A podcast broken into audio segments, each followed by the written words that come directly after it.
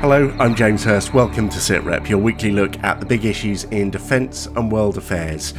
Two years since the Taliban returned to power in Afghanistan, is it time to talk to the hardline Islamist group who British troops fought across two decades? I do believe we should have a diplomatic presence on the ground in Kabul.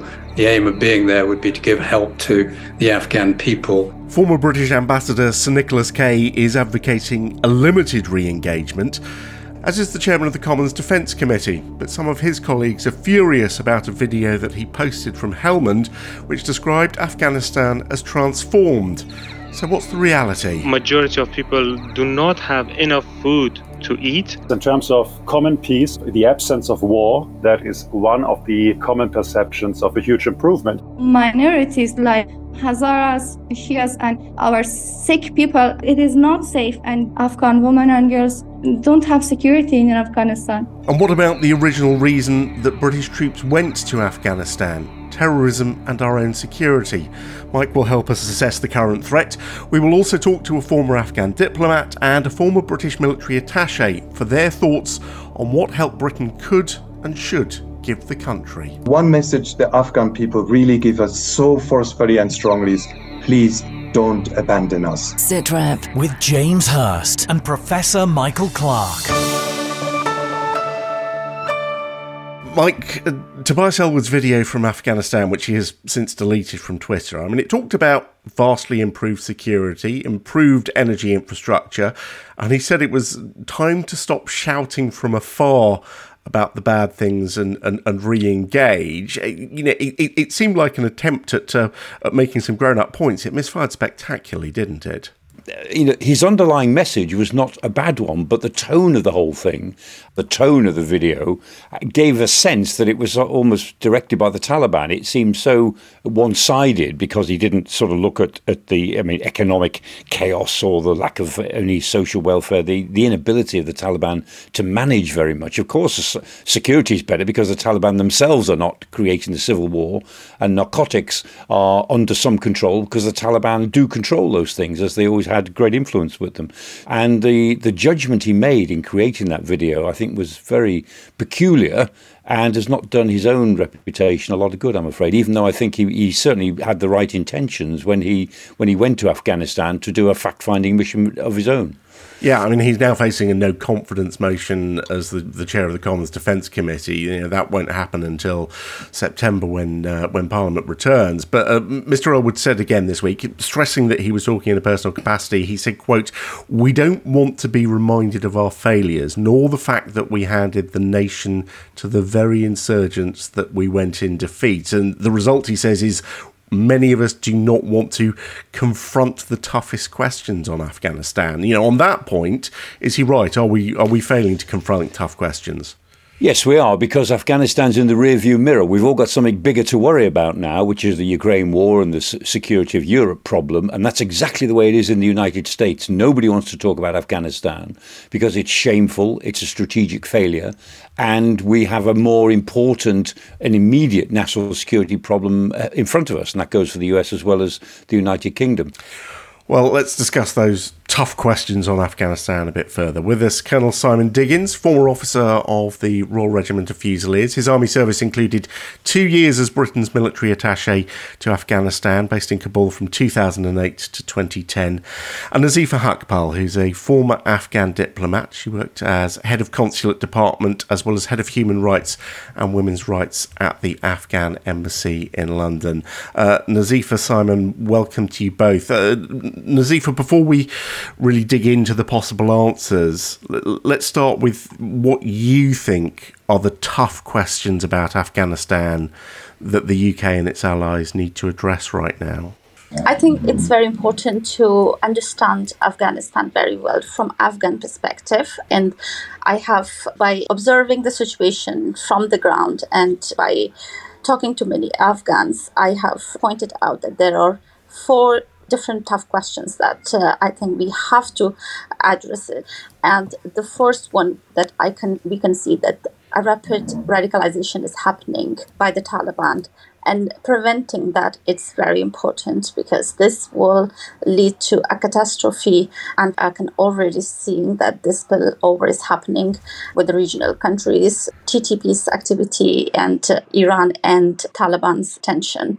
Uh, and then uh, besides radicalization of the society this is happening through two um, very strategic and ideological ways. One is erasure of women from all aspects of from the society. 86 edicts has been just issued to restrict their rights. And the second way that uh, this radicalization is happening through Islamic uh, curriculum, the schools and, uh, uh and, and universities, just to promote Taliban kind of ideologies. And uh, this is the place that we have to fight. And the other uh, important aspect which is happening, gender apartheid is happening. And this has to stop and there are uh, many mechanisms that uh, UK is a country that has led many international initiatives to restore or to promote world peace. This can be done by the UK leadership along with other international allies. Well, we'll we'll look at some of those mechanisms in a while. But uh, Simon Diggins, I mean, what do you think the big questions are? It's obviously going to be a, a big concern to the UK to to hear about radicalisation happening in Afghanistan. Yeah, I think so. And, and but I, I, absolutely would support what has said. That, that, what we really need to do is ensure that we listen very much to the people of Afghanistan. That said, uh, I also agree with um, Professor Mike that what we are looking for is, you know, what's the effect been on how people judge us and how people look at us. Uh, and you rightly highlight in your opening piece the effect on on what's happened with, in, in, for example, in, in Ukraine, where I think the the Strategic Affair of the West in August 21. I can't say gave a green light to Putin, but certainly indicated to him that we were uh, we're not serious about a long-term commitment. I'd also add to that, I think what's been going on in West Africa is also linked to that through the, the, the rise of the Wagner Group. In other words, the sense that the West will not defend what it sees as its interests. So therefore, what would our interest be in Afghanistan? I think it's supporting a country to develop peacefully, democratically, and for the kind of norms that we regard as normal in terms of human rights, particularly women's rights. Now, that at the moment is fundamentally lost. Is a moral injury to us, which uh, and to the people of Afghanistan, which I think we need to we need to acknowledge. There is a lot to talk about, but let us get a picture of life in Afghanistan right now from someone who knows the country well. Dr. Jan Koehler's research on the impact of interventions focuses heavily on Afghanistan. He is in contact day by day with his local research team and he has visited regularly for two decades. He was last in Afghanistan in December. In terms of common peace, in terms of the absence of war, uh, and the absence of the risks which are associated with whatever kind of collective violence is happening, that has dramatically um, decreased, and that is not not only like in formal numbers, but it's really also the perception. No matter what the people think of the Taliban, that is one of the common perceptions of, an, of a huge improvement. Having said that, I mean, many people, of course, are aware of the fact that uh, a good deal of the violence that happened under the Republic emanated from the Taliban and other insurgency movements themselves. And I have to, and that is really something that needs to be underlined. There are certain groups, of course, of people for which this is not the case. Urban women, educated, and before engaged in NGO work or work with the former government, they clearly have a different opinion, uh, not only for their human security, but also physical security in terms of uh, freedom of movement that is very much infringed and, and increased. Then there are some minorities. Uh, there are some people who have been uh, engaged or working for parts of the uh, former government, of the former state that is being targeted by the Taliban and discriminated against. So they have a different opinion here. But generally, yes, the impression is correct. Physical collective violence, warlike violence, has of course dramatically reduced.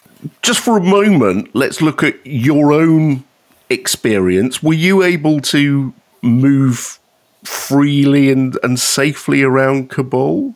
Yeah, uh, around Kabul, yes, and and also uh, my next trip will also take me to the districts where some humanitarian development work is slowly ongoing again.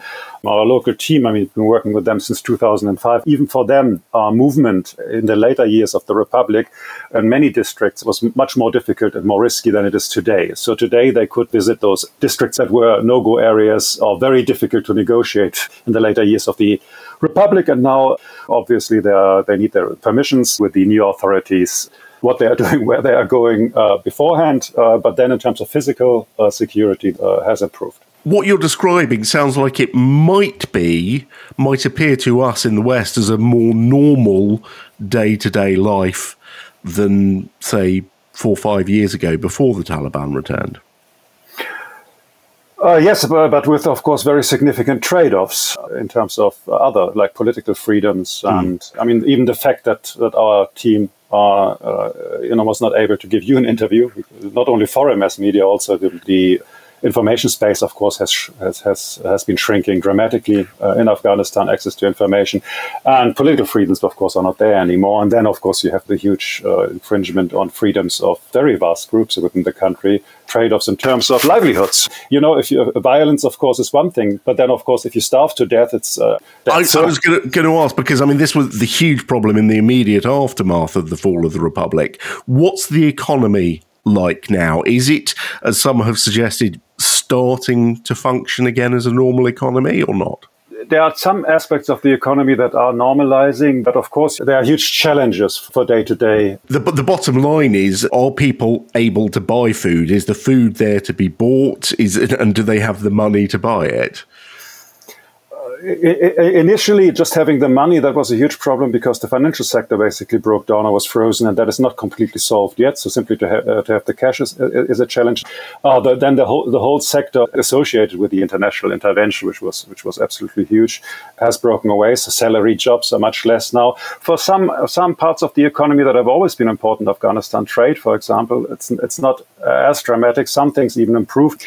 So uh, no, generally the poverty and standard of, of living has dramatically decreased. Uh, of course, one needs to look carefully for some segments of society. It's not the case, especially traders that are linked to the Taliban. So, arguably, there is greater physical security. For some the economy is is starting to function a little better, but not for others. But as you've said throughout, there are huge trade offs.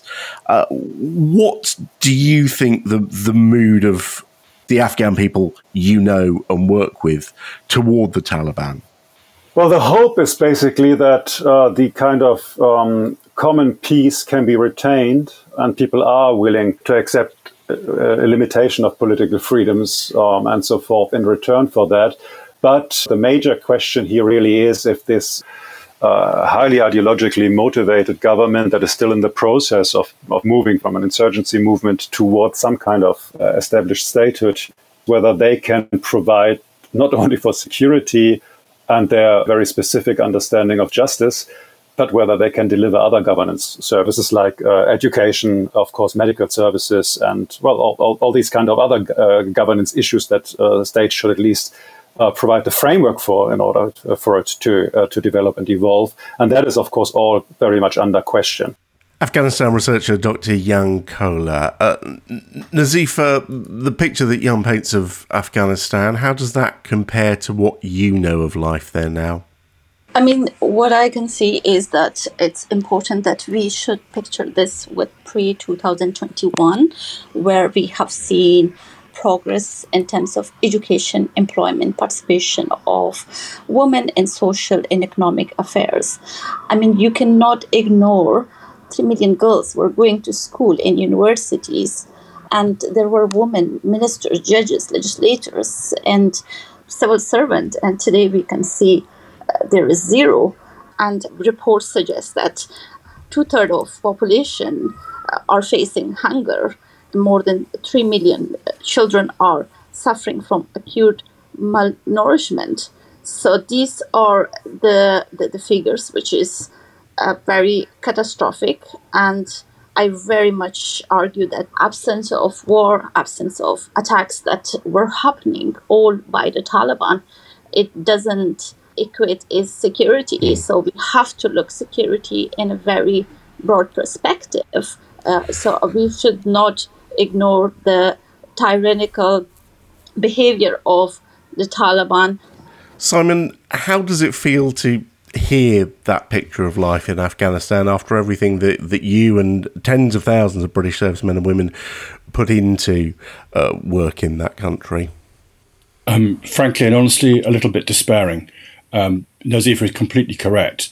An absence of war does not equal peace. I mean, I'm tempted to quote Marshall. You know, they made a desolation and called it peace, and I sense that's kind of where we are with that. But to hear the, the kind of oppression, you know, 50% of the population fundamentally have no human rights as we as we accept them.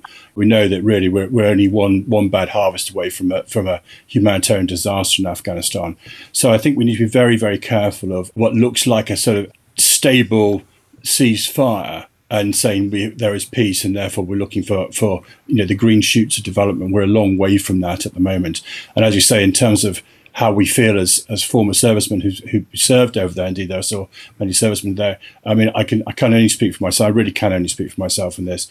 Uh, just great sadness and great despair. I think anyone who served in Afghanistan for a period of time, you know, one of the most overwhelming emotions that people come away with them is a huge amount of affection affection for the country, you know, admiration of its history, its past, its culture, uh, and because they served so often alongside Afghans, you know, huge admiration and, and, and pleasure in, in their company and life. You know, there were frustrations, of course there were, but actually, there's no soldier I know who served in Afghanistan who doesn't have strong emotions attached to that. And we shouldn't forget that, yes, violence has reduced, but there is still violence. There is still yep. terrorist presence in the country, and, and, and that yes. contributes a big part to the violence. Uh, Mike, I was looking at the the figures. The latest UN assessments are Al Qaeda's got a presence of about 400 fighters. ISK, which is essentially the Afghan branch of Daesh, that has between one and three thousand fighters. Now. Uh, it might seem crass to do this, but our mission always was British security. So put those figures in context for us. Do they represent a threat to the UK and its allies from Afghanistan? Yes, they represent the same sort of threat that they did before because those are the groups that bear the West, um, you know, no goodwill whatsoever and will attack the West if they can. The Taliban were never interested in attacking Western society; they were only interested in what was happening in Afghanistan. So the Taliban were not not our terrorist enemy. Our terrorist enemies are Al Qaeda, of course, and and the, the intervention in Afghanistan was on the basis that that uh, the Taliban government had allowed Al Qaeda to establish a mini state and use it as a base to attack the West, and that was what created 9 11. And you know, that argument that the government always tried to produce a, a, sort of simple argument that would go on the tabloid press headline, and they said, you know, we're fighting in Afghanistan to keep terrorists off our streets. And they always had a problem getting the public to accept that, mainly because it wasn't true. Um, the fact is, we were in Afghanistan for a whole complex of different reasons connected with American policy. And they weren't bad reasons to be in Afghanistan at all, but they were complex reasons connected to, you know, the 9 11 attacks and the idea that the United States should not just be passive when there are forces out there in Asia and the Middle East who are trying to attack America. So let's do something about it. And that morphs into, well, you know, we've, we've intervened, so now we have a responsibility to this country. We've, we've you know, as, as Colin Powell said, if you break it, you've got to fix it. And so we ended up, as it were, caught in a, a very complex web of, of policy motivations which went far beyond the idea of stopping terrorists on our streets, because the terrorists on our streets in the in the years after 2001 were all based in the in the Pakistan borderlands, and then they were based in Sinai, and then when they were based in uh, the Levant, then they were based in Africa, and so we ended up in this sort of rather incoherent strategy. But the one thing we did know is that we had a duty to do something about Afghanistan society into which we had intervened as a result of 9 11. Okay, so the central question we are where we are. Is it time for the UK to re engage with Afghanistan and its current regime, however much we may dislike them? And if so, what form should that re engagement take? Well, before we get the views of our guests, I've been talking to an Afghan women's rights advocate who believes the UK should now urgently reopen its embassy in Kabul, but not to recognise the Taliban as a legitimate government. We're not sharing her real name or her location for security reasons. We know her as Amana, and she is in regular contact with many women who are still in Afghanistan. Before Taliban took over Afghanistan, they were fighting for many days, and we were listening of gunfires and bomb sounds and everything. And uh, in those days, uh, we were talking with uh, our families that how was life in last period of Taliban, and we never could imagine that uh, we will experience all those horrific experience again. What have women who you know who are still in Afghanistan? What have they lost? How have their lives changed? when they took power in the very first day, they claimed that they changed. Um, in my opinion, yes, uh, they changed, but they changed in their worst and the international community and uh, all countries. They cannot do anything uh, uh against them. They are mm, gradually taking the rights from women. They are erasing women from daily life. Today, we just can see that women are uh, looking for just having the permission to go out and meet their friends, having the permission to uh, wear what they want. One of the things Western politicians point to is there is less violence in Afghanistan, fewer people are being killed. But do women in Afghanistan feel more secure now, given everything that's happened? Today in Afghanistan, the meaning of security changed from a person to another person. For Taliban and their supporters, Afghanistan is the most safe country, but for minorities like Hazaras, Shias, and our Sikh people, it, it is not safe and they are continuously attacked. And for women, yes, uh, there is no war and there is no fighting with women, but they don't have security. Security is not only uh, to hear sounds of gunfires or things like that, but when we lost our identity and they don't have right, I believe that Afghan women and girls don't have security in Afghanistan. Is there anything you think countries like the United States and Britain could do to change life in Afghanistan today to make it better? Um, I believe that countries like the US and the UK and uh, some other Western countries, uh, they can talk to Taliban. They desperately need to open, reopen their embassies in Kabul, not uh, to support the Taliban to have more power, but put pressure uh, on Taliban or uh, on this regime to reopen the doors of schools and universities to women and girls to stand by people of Afghanistan. I believe that people of Afghanistan want this kind of support that uh, countries talk to uh, this regime in a way that humans' rights and women's right is in the center of the talks. Amina, an advocate for Afghan women. Uh, Nazifa and Simon, I'll, I'll, ask you for your thoughts on re engagement in a moment. But before that, Mike, uh, I mean, uh, Amina talks about putting pressure on the Taliban from, from the West. Could opening an embassy actually make any difference? Would it give us any further influence in Afghanistan? It's not the most urgent thing in a way. Um, we we do need to engage. It's probably better to do it through the international organisations, and I mean the European Union countries can do it through the EU, which we can't now do. So it's more difficult in that respect. Um, but an embassy itself, British embassy, might be a target. It might make things worse. It might not be a safe um, investment, and of course, it might require British service personnel inside the embassy to look after it. Um, so there's some tactical questions there. But I think whether an embassy is the right answer, I'm a bit doubtful about at the moment. But engagement through other organisations um, to feed ideas through and to be clear to the Taliban that we want to engage, but we're not going to engage entirely on your terms. We have to engage on the terms um, of the sort of things that uh, Nazifa was talking about. You know what we what we know, not just believe, but what we know the people of Afghanistan seem to want. Um, and I think we, you know, we can take a, a harder line on on their behalf in engaging because, my goodness, the Taliban need outside support on the economic front, if only that, um, in the next twelve months. So, Nazifa, what do you think the way forward is, and does it involve an embassy? I would say that you know even this debate of reopening the embassy will be a big boost to the Taliban confidence and to their uh, terrorist allies, including TTP and Al Qaeda.